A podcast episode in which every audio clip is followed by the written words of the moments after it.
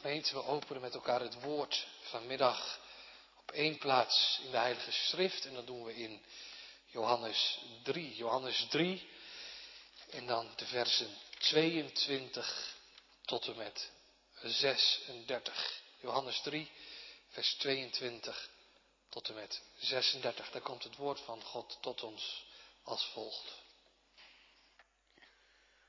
Na deze kwam Jezus en zijn discipelen in het land van Judea en onthield zich daar met hen en doopte. En Johannes doopte ook in Enon bij Salim, terwijl al daar vele wateren waren. En ze kwamen daar en werden gedoopt. Want Johannes was nog niet in de gevangenis geworpen. Er is dan een vraag van enigen uit de discipelen van Johannes met de Joden over de reiniging. En ze kwamen tot Johannes en zeiden tot hem, Rabbi, die met u was over de Jordaan, welke gij getuigenis gaaft, zie, die doopt en zij komen allen tot hem. Johannes antwoordde en zeide, een mens kan geen ding aannemen, zo het hem uit de hemel niet gegeven is. Gij zelven zijt mijn getuigen, dat ik gezegd heb, ik ben de Christus niet, maar dat ik voor hem heen uitgezonden ben. Die de bruid heeft, is de bruidegom, maar de vriend van de bruidegom, die staat en hem hoort, verblijdt zich met blijdschap om de stem van de bruidegom. Zo is dan deze met blijdschap vervuld geworden. Hij moet wassen, maar ik minder worden. Die van boven komt, is boven allen, boven allen. Die uit de aarde is voortgekomen, die is uit de aarde en spreekt uit de aarde. Die uit de hemel komt, is boven allen. En hetgeen hij gezien en gehoord heeft, dat getuigt hij. En zijn getuigenis neemt niemand aan. Die zijn getuigenis aangenomen heeft, die heeft verzegeld dat God waarachtig is. Want die God gezonden heeft, die spreekt de woorden Gods. Want God heeft hem de geest niet, want God geeft hem de geest niet met mate. De Vader heeft de Zoon lief en heeft alle dingen in zijn hand gegeven. Die de Zoon gelooft, die heeft het eeuwige leven. Maar die de Zoon ongehoorzaam is, die zal het leven niet zien. Maar de toorn Gods blijft op hem.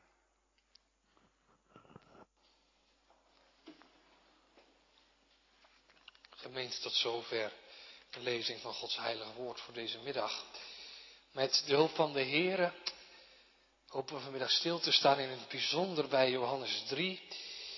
We lopen eigenlijk de hele pericoop wat door, maar het zwaartepunt van de prediking zal liggen in vers 36. Die lees ik u nogmaals voor. Johannes 3, vers 36, daar staat, die in de Zoon gelooft, die heeft het eeuwige leven. Maar die de zoon ongehoorzaam is, die zal het leven niet zien, maar de toorn Gods blijft op hem. Daar hebben we vanmiddag de volgende drie gedachten bij. Allereerst staan we stil bij de dwaasheid van de leerlingen van Johannes. Johannes is aan het dopen en verderop is de Heer Jezus met zijn discipelen aan het dopen en zij stellen vervolgens de discipelen van Johannes Johannes een domme, een dwaze vraag, zou je kunnen zeggen. Dat is de eerste gedachte, de dwaasheid van de leerlingen van Johannes. Als antwoord daarop, dat is de tweede gedachte, luisteren wij naar de getuigenis van Johannes. En tenslotte, dat zal met name vers 36 zijn, staan we stil bij de vermaning van Johannes. Dus drie gedachten. Allereerst de dwaasheid van de leerlingen van Johannes. Vervolgens de getuigenis van Johannes. En tot slotte de vermaning van Johannes. Ja, gemeente,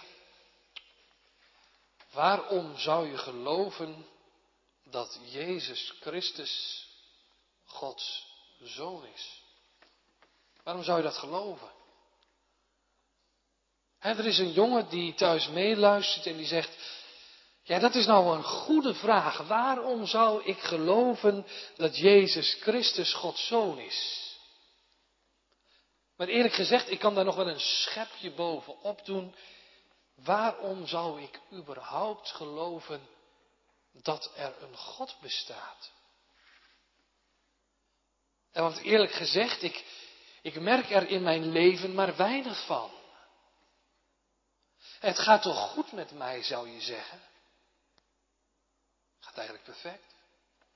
Gaat perfect. Ik heb alle vrijheid. Ik, ik kan gaan en staan waar ik maar wil. Ik heb een goede opleiding. Een goede opleiding, leuke baan. Goede spaarrekening. Net een nieuwe vriendin.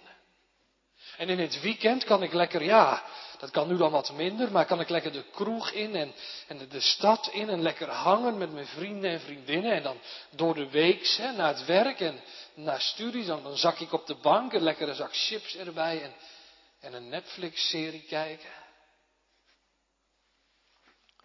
Als ik mijn leven zo bezie, dan heb ik daar geen God bij nodig. Het gaat toch goed? Nee, als ik heel eerlijk ben, het, het draait voor mij meer om het hier en het nu. En dat het hier fijn is. Dat ik het hier goed heb. Waarom zou ik in een God geloven? En wellicht dacht u en u tijdens de woorden van die jongen die ik zo net wat aanhad, dat, dat is helemaal niet zoveel anders dan dat ik leef. En ook ik als, als, als trouwe kerkganger, ik ben ook zo gericht in mijn leven op het hier en het nu. Nee, en naar de kroeg, daar ga ik dan niet heen. En zondags ga ik trouw en netjes naar de kerk, maar voor de rest van mijn leven draait het om het hier en het nu. Om het fijn en het zijn. Dat is een heftige constatering. Hè? En dat je ook merkt dat je als christen en dat in het christenleven onze focus zo vaak is gericht op het hier en het nu.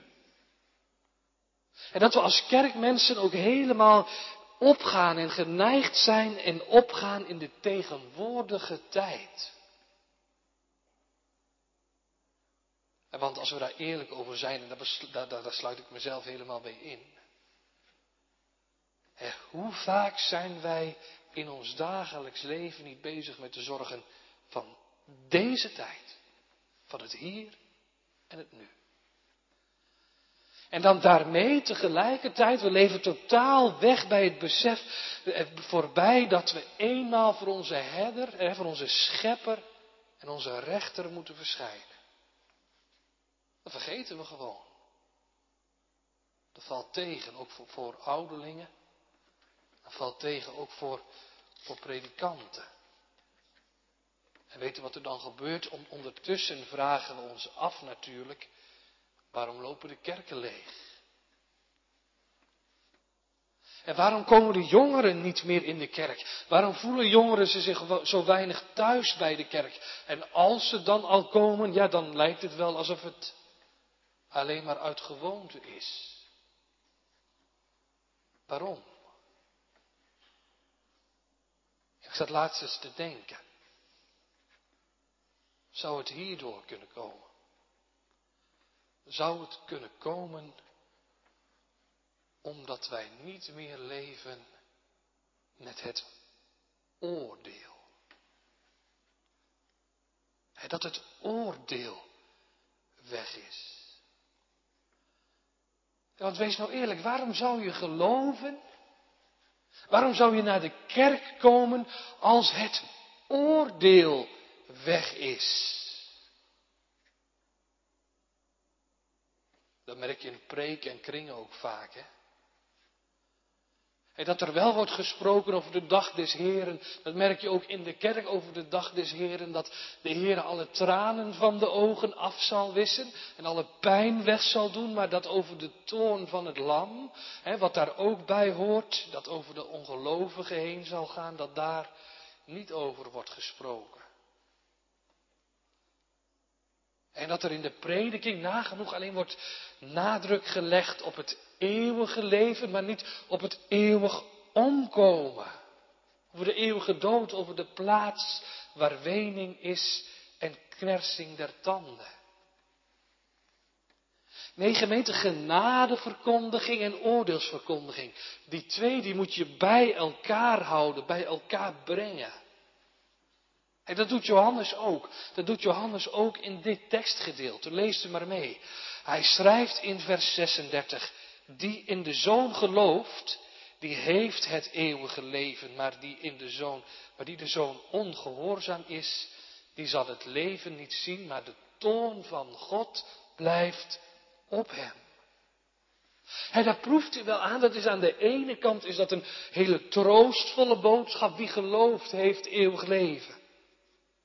Maar aan de andere kant, wie ongelovig is, daar ligt de toorn van God op. Voor Johannes is het oordeel niet weg hoor. Nee, hij laat aan ons merken, het is voor jou en voor jou en voor mij. Het is van levensbelang om in Jezus Christus te geloven. Dat proef je trouwens door het hele boek van de evangelist Johannes heen. Het is hem er alles aan te doen, vanaf het eerste hoofdstuk tot aan het laatste hoofdstuk. Het is er alles aan gelegen om u en mij hier in Driesem, om ons duidelijk te maken, Jezus Christus. Hij is de gezondere van God. Hij is de Messias. En alleen door Hem, alleen door Hem, is er vergeving. Daar is Johannes het om te doen. Het is noodzakelijk dat u en ik in Christus geloven. En dat het noodzakelijk is om in Christus te geloven, dat merk je ook direct in onze tekst. Maar we doen eerst een heel klein stapje terug. We kijken eerst naar de achtergrond van de tekst.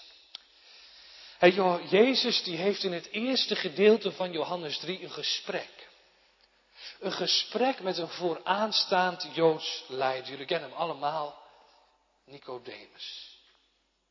De meeste van u, die kennen dat verhaal. En daar zegt de Heer Jezus het heel onomwonden tegen Nicodemus. Hij zegt, voorwaar, voorwaar, ik zeg u, als iemand niet opnieuw geboren wordt, hij kan het koninkrijk van God niet ingaan. iemand die niet opnieuw geboren wordt, wedergeboren wordt, die kan het koninkrijk van God niet ingaan. Nou, dus hetzelfde als het eeuwige leven niet ingaan. En dan zegt hij er direct achteraan, de Heer Jezus, maar wie in de Zoon gelooft, zal niet verloren gaan, maar zal eeuwig leven hebben. Dat is de inzet van Johannes 3. Dat is de troostvolle boodschap van Johannes 3. En na deze woorden plotseling verandert de scène, zou je kunnen zeggen. De setting verandert, dat zie je in vers 22 en 23, kijkt u maar mee. En daar staat, daarna ging Jezus met zijn discipelen naar het Judese land en verbleef al daar en hij doopte. Maar ook Johannes doopte bij Enon in Salem, omdat daar veel water was. Je merkt dus uw blik en mijn blik, hij wordt veranderd van dat nachtelijke gesprek met Nicodemus naar een waterrijk gebied. Een verandering van scène. En dan staat er Johannes doopte in Enon bij Salim. Nou, de naam Enon, dat betekent letterlijk, daar staat er ook achter, vele wateren vele bronnen. En je ziet het als het ware voor je, een hele groep met mensen die staat klaar om gedoopt te worden door de leerlingen van Johannes en door Johannes zelf. Een hele schare mensen. En wanneer je die hele dooppraktijk zo ziet, de een naar de ander, de een gaat onder, dan gaat de ander onder en die komt weer boven. Wanneer we dat helemaal zo beschouwen, dan ontstaat er op een gegeven moment een discussie. Er ontstaat discussie tussen de Joden en de discipelen van Johannes. Vers 25 spreekt daarover. Er staat, er rees dan een vraag uit enige van de discipelen van Johannes met de Joden over de reiniging. Er ontstaat dus een discussie over de waarde van de doop van Johannes. En dan stelt iemand zich de vraag van, maar ja, waar ging de discussie dan over? Wat is er dan mis met die doop van Johannes? Nou, wat gebeurt hier in vers 25? Er ontstaat een discussie tussen de leerlingen van Johannes en de Joden over de waarde van de doop van Johannes in vergelijking met de doop van Jezus. Dat is de achtergrond. Het gaat waarschijnlijk over een hele simpele vraag. Dat is deze. Welke doop is er nou beter? Welke doop is er beter? Is het de doop van Johannes die beter is of is het de doop van Jezus? Welke is meer effectief? Bij wie moet ik zijn?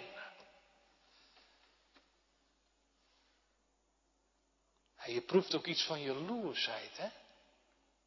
Bij die leerlingen van Johannes. In vers 26, daar proef je dat. En daar staat, en zij kwamen tot Johannes. En ze zeiden tot hen, Rabbi, u met u was over de Jordaan, welke gij getuigenis gaaft, zie, die doopt, en zij komen allen tot hem. Ze komen allemaal tot Jezus. Daar gaat onze populaire positie, denken ze. al het volk dat zich eerst bij ons liet dopen, dat gaat zo van het een op het andere moment naar de doop van de Heer Jezus. En wij houden niemand meer over.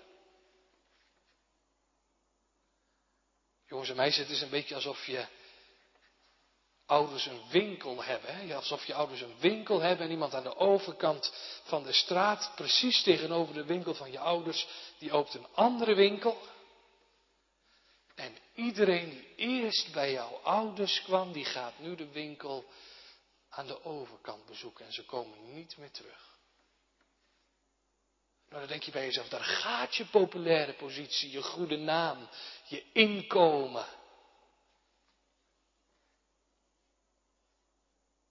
Proeft u hier de gerichtheid van die leerlingen van Johannes?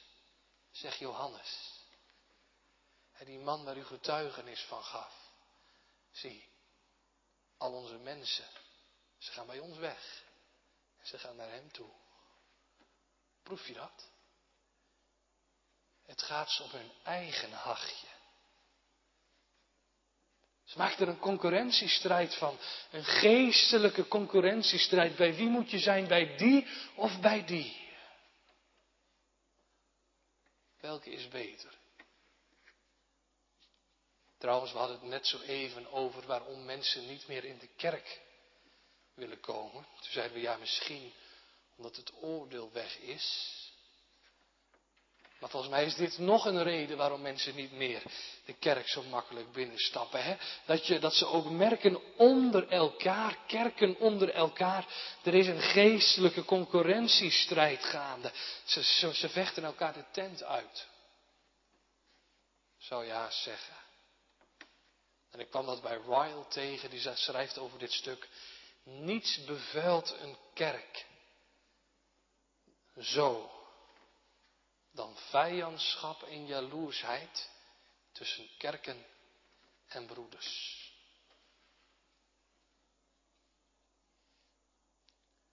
Een domme vraag. Bij wie moeten we zijn? Jongens en meiden, toen ik op de basisschool zat, toen had ik een juf, misschien heeft jouw juf of meester dat ook wel eens gezegd, en die zei, eerste les, er zijn in dit klaslokaal geen domme vragen. Je mag alles vragen wat je wilt hier. En toch is de vraag die hier in het klaslokaal van Johannes aan de orde is, een domme vraag. Het is een domme vraag van die, van die discipelen om te filosoferen over welke doop is nou beter, die van Jezus of die van Johannes. Want als ze maar voor het kleinste beetje, als ze maar voor het minste hadden geluisterd naar die getuigenis van Johannes, van hun meester, dan stond dat antwoord wel vast. En dan hadden ze het niet hoeven vragen welke is beter, die van u of die van Jezus. Want hadden ze het niet gehoord? Toen hun meester het had uitgeroepen. Ik doop met water, maar die na mij komt, die u niet kent. Hij komt. En ik ben het niet waard om de riemen van zijn sandalen los te maken. En hadden ze het niet gehoord? Toen hun meester het had uitgeroepen, daar hebben ze vast bijgestaan. Zie het lam van God dat de zonde de wereld wegneemt. Gemeente Johannes heeft getuigd van Jezus. En daarom is het een domme vraag. En daarom is het een domme discussie met die Joden. En iemand die thuis meeluistert, die vraagt zichzelf af, maar ja, hebben ze die getuigenissen van Johannes dan wel gehoord, die leerlingen? Nou, van Johannes is bekend dat hij zich constant omringd wist met, met leerlingen. Hebben ze het wel gehoord? Ja, waarschijnlijk met hun oren wel. Maar zouden ze die getuigenissen van de Heer Jezus, zouden ze ze ook aangenomen hebben in hun hart?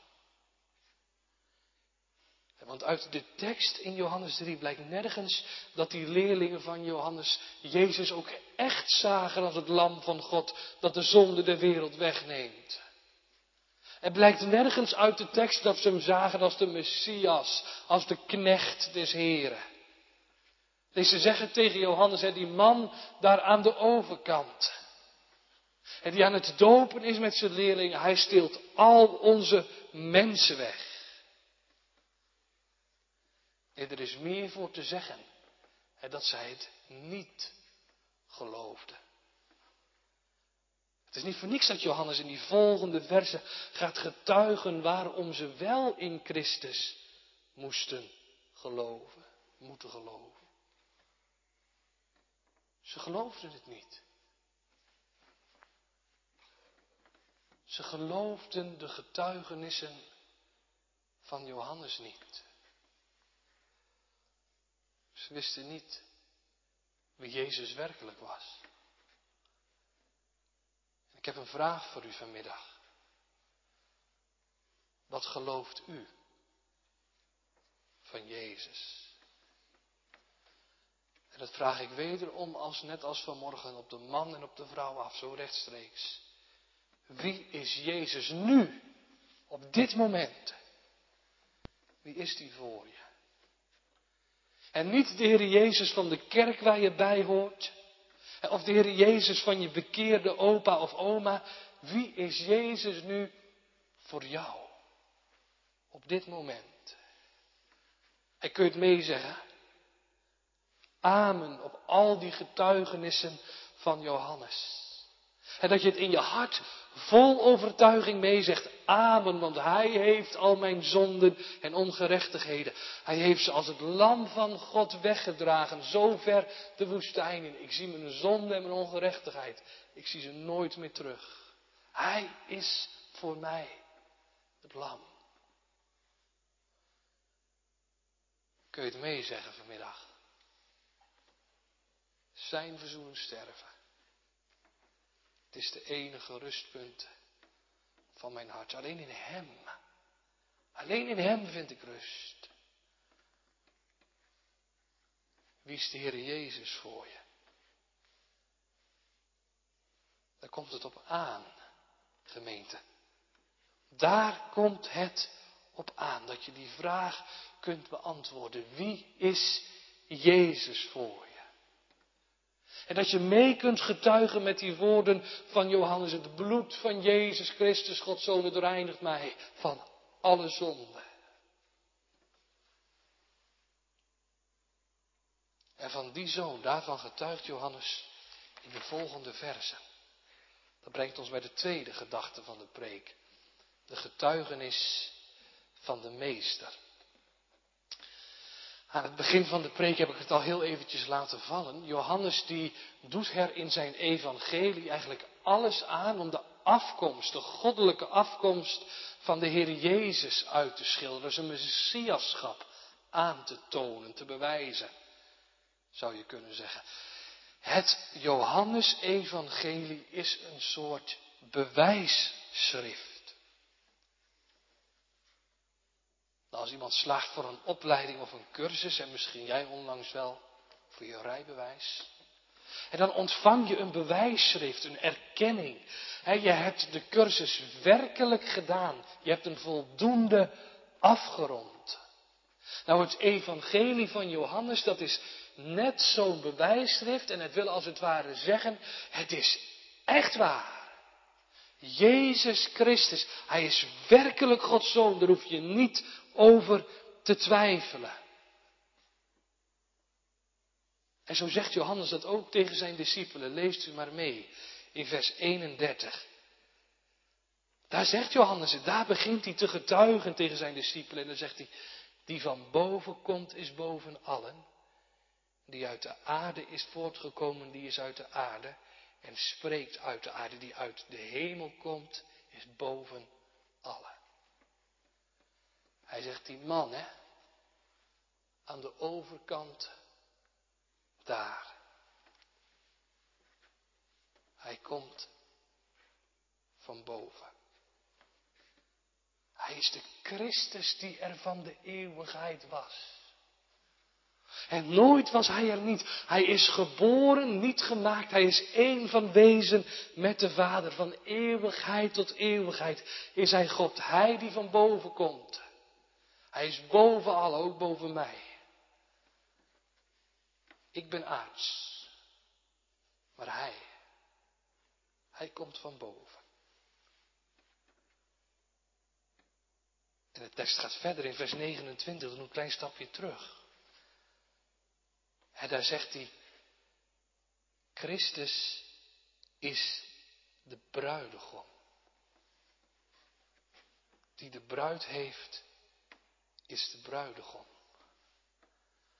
En daar ligt dit achter. In het Oude Testament, dat is een stukje Oud-testamentische theologie, daar mag we even opletten. In het Oude Testament wordt de verbondsrelatie tussen God en zijn volk beschreven als een huwelijk. God is de bruidegom en zijn volk is de bruid. Lees Hosea maar eens door dan kom je het voortdurend tegen. En Johannes die zegt nou in vers 29. Jezus Christus, Hij is de bruidegom. Hij heeft de bruid. Met andere woorden, Hij is aan God gelijk. En hij die door de hemel naar deze aarde gezonden wordt, hij is aan God gelijk. De man die daar aan de andere kant staat te dopen. Hij is de verwachte koning van het geslacht van David. Trouwens, proeft u de nederigheid in het gedeelte hier bij Johannes? En Johannes die zegt, Jezus, Hij is de bruidegom, Hij heeft de bruid. En ik, ik ben slechts een vriend. In het Grieks staat hier het woordje philos. En dat gaat terug op, op een Hebreeuws woordje, dat betekent zoiets als in het Engels the best man, de getuige, wil als het ware zeggen. Nou jongeren, jullie weten dat wel. Wat doet een getuige op een bruiloft? He, die gaat voor het bruidspaar uit. En die zorgt ervoor dat alles op rolletjes verloopt, dat iedereen is ingelicht over de gang van zaken, over de wensen van het bruidspaar, over het hoe en wat op de dag. En Johannes zegt hier tegen zijn discipelen, ik ben slechts de getuige. Ik ben maar een voorloper. Ik ben maar een wegbereider voor die bruidegom. En die bruidegom, die, die gaat zijn leven geven als een losprijs voor velen. Het is een beetje als een dienaar die voor de koning uitgaat om alles klaar te maken. Zo gaat Johannes voor Christus uit om van hem te getuigen. Wat de getuigenis over de Heer Jezus voor zijn leerlingen. Wat denkt u? Zouden ze hem nu wel geloven? Zouden ze leerlingen hem nu wel geloven? En wanneer Johannes het zegt, ik ben het niet hoor. Maar hij aan de overkant. Hij is het.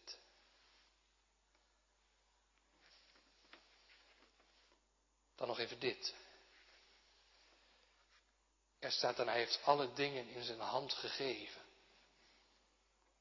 In tijden van corona. Wil ik u vragen, geloven we dat nog? Geloven we dat nog?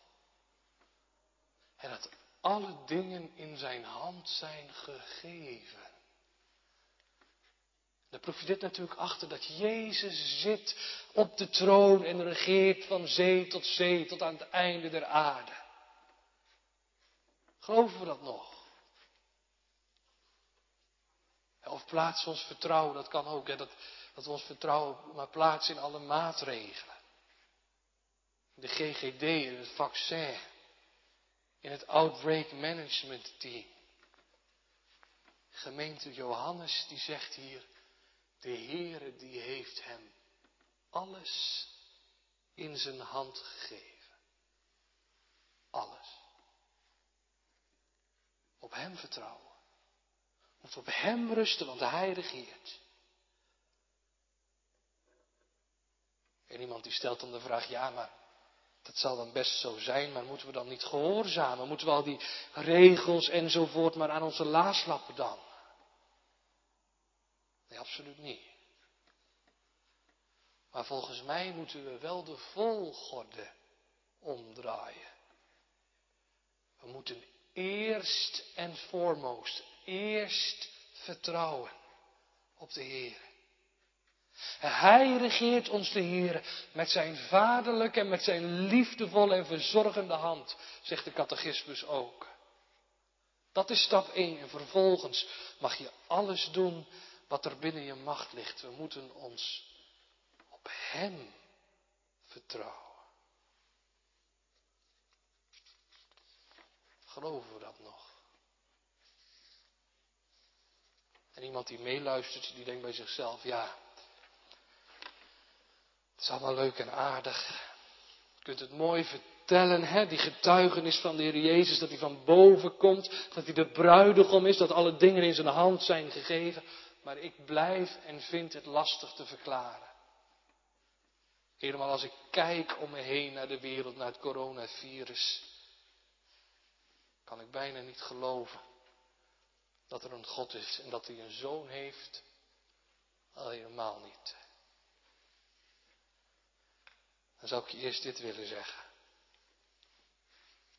Het is ook moeilijk. En het is ook lastig. En met ons menselijk brein is het niet te verklaren dat Christus komt uit de hemel in deze aarde hè, om alles te geven wat wij nodig hebben.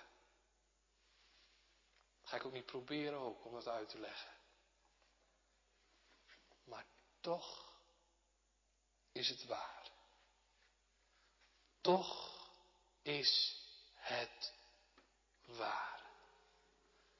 Waarom?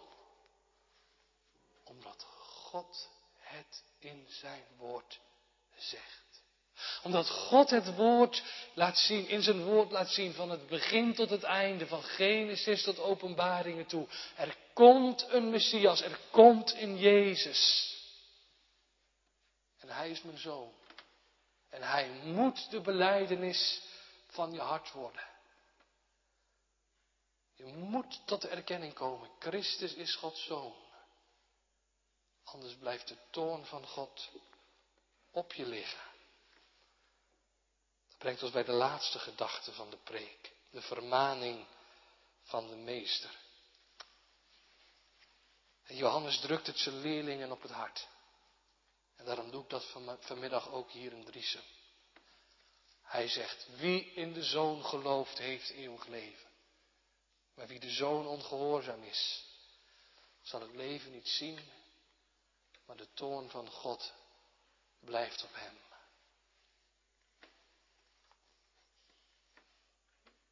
Die in de zoon gelooft, heeft het eeuwige leven. Dat is tegenwoordige tijd. Dat is een indicatief. Dat wil zeggen, dat is een aantonende wijs. Dat wil zeggen, zo is het. Zo is het voor een ieder die in hem gelooft. Als u in Christus gelooft op dit moment in Driesem, dan heeft u eeuwig leven. En dat is niet iets wat nog in de toekomst ligt. Dat is niet iets wat nog gaat gebeuren of dat nog uitstaat. Nee, voor een ieder die zegt, ja, ik mag Jezus in geloof kennen. Je hebt het. Direct. direct waarheid, zegt Calvijn. En ieder die in Christus gelooft zal niet sterven tot in der eeuwigheid. Ik moet even denken aan een boek van dominee van Vlastuin die ik onlangs las. Het staat niet op papier, maar die zegt, voor een christen geldt dit. Het heil is vervuld, het is er aan het kruis van Golgotha. Het is nu verhuld, we zien het niet. En het wordt straks onthuld. Je proeft wel, het is er. Jongens en meiden, wie van jullie is er wel eens flink ziek geweest? Een flinke buikgriep of een keelontsteking. Nou, dan weet je, het zal even duren, misschien een week, misschien twee weken, maar op een bepaald moment word ik beter. Je kijkt uit naar je genezing. En met alle respect, een christen kijkt niet uit naar zijn genezing. Op een bepaalde manier wel, want dan hoef je niet meer te zondigen. Maar dat bedoel ik niet. Maar een christen is genezen. Zo is het. En dan ben je genezen door het geloof van al je zonde en je schuld. Dan is er geen smetje meer te vinden. Calvijn die zegt genade, vrede, rechtvaardigheid en heiligheid. Je bezit het onmiddellijk, direct, wanneer je je hand in geloof legt op de kop van het lam. Zoals met grote verzoendag. In het Oude Testament. Wanneer de hoge priester zijn hand op de kop van de bok legt. En al de zonden erover uitspreekt. En hij stuurt het de woestijn in. En je ziet het nooit meer terug. Leg nou vanmiddag al je zonden en al je schuld op het offerlam dat zich op het altaar van het kruis heeft laten offeren. Als je dat nou doet vanmiddag, dan geldt voor je. Dan heb je eeuwig leven. Hoef je niks voor te doen. Hoef je helemaal niks voor te doen. Want Hij heeft het gedaan. Wat een wonder toch, vindt u niet? Maar Johannes spreekt in vers 36 wel met twee woorden. En daarom spreek ik vanmiddag ook met twee woorden. Er staat ook maar die de zoon ongehoorzaam is, die zal het leven niet zien, maar de toorn van God blijft op hem. Er staat wie de zoon ongehoorzaam is. En dat behoeft wat uitleg en dat is belangrijk, dus daarom zeg ik het twee keer. Want er staat wie in de zoon gelooft heeft eeuwig leven, maar wie de zoon ongehoorzaam is, de toorn van God blijft op hen. Dus let op. Dit gaat in eerste instantie niet over gehoorzaam zijn aan de geboden van God. Maar het gaat over ongehoorzaam zijn aan de eis van geloof. Ik zeg het nog een keer. Het gaat in vers 36 niet over ongehoorzaam zijn aan Gods geboden in eerste instantie. Maar het gaat over ongehoorzaam zijn aan de eis van geloof in Jezus Christus. Je kunt dus zeggen ongehoorzaam zijn in vers 36. Dat is hetzelfde als ongelovig voortblijven leven. U die in de kerk ongehoorzaam is aan de eis van geloof in Jezus Christus. U ligt onder Gods toorn. er staat, maar de toorn van God blijft op hem. Valt daar iets in op? precies hè.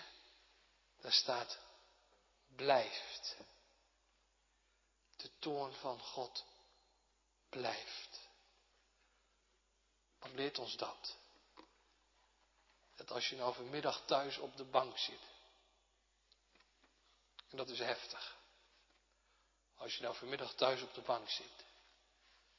En je kent de Heer niet als je zaligmaker. Dan lig je onder zijn toorn.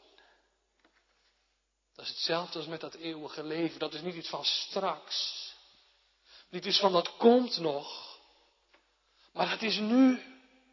Ben je ongelovig, dan ligt nu op dit moment de toorn van God op je. Heftig toch? En voor een gelovige geldt, je hebt het eeuwige leven. Voor een ongelovige geldt, je ligt onder Gods toorn.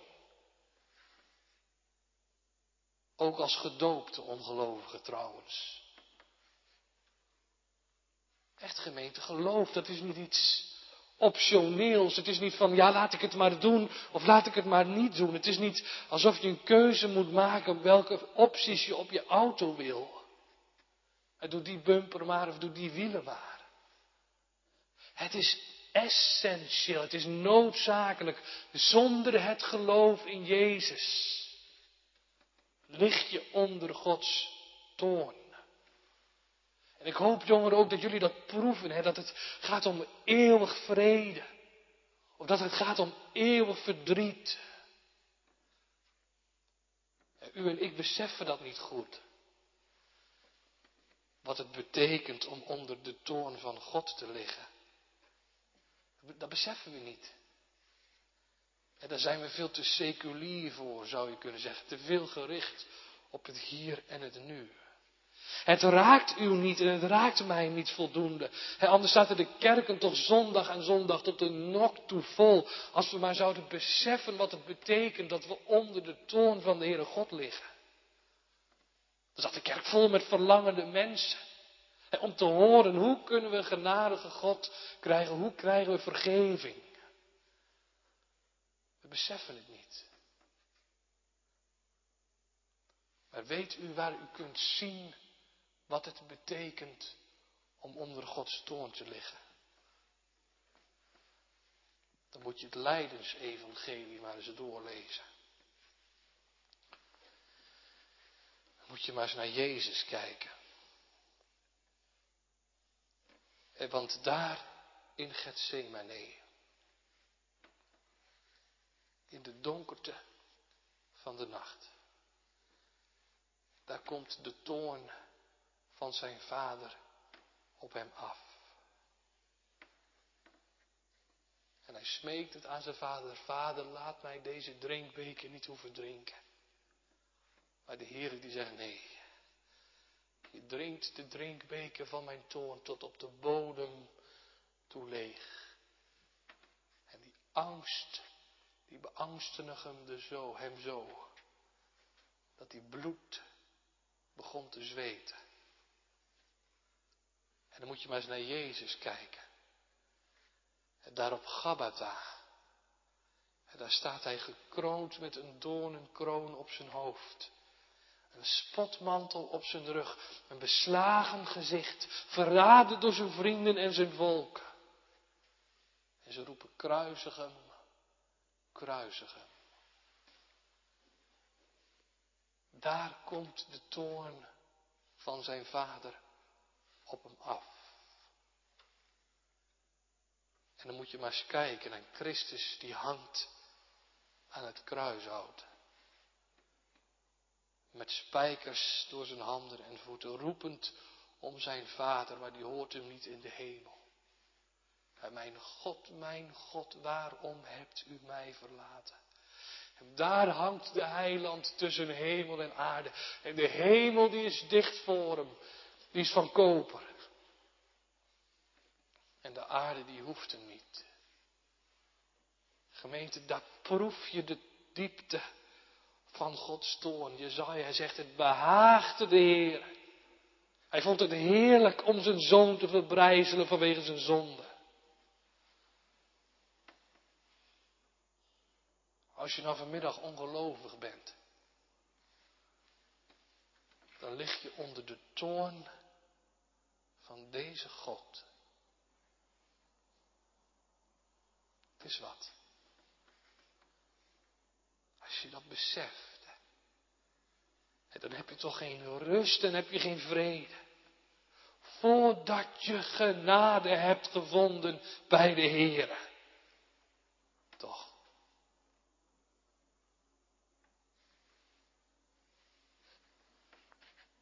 Dat doet me denken aan een verhaal. Jongens en meiden, dat was ongeveer een eeuw geleden. Ergens in het westen van Amerika. En een jonge jongen die, die was aan het paardrijden.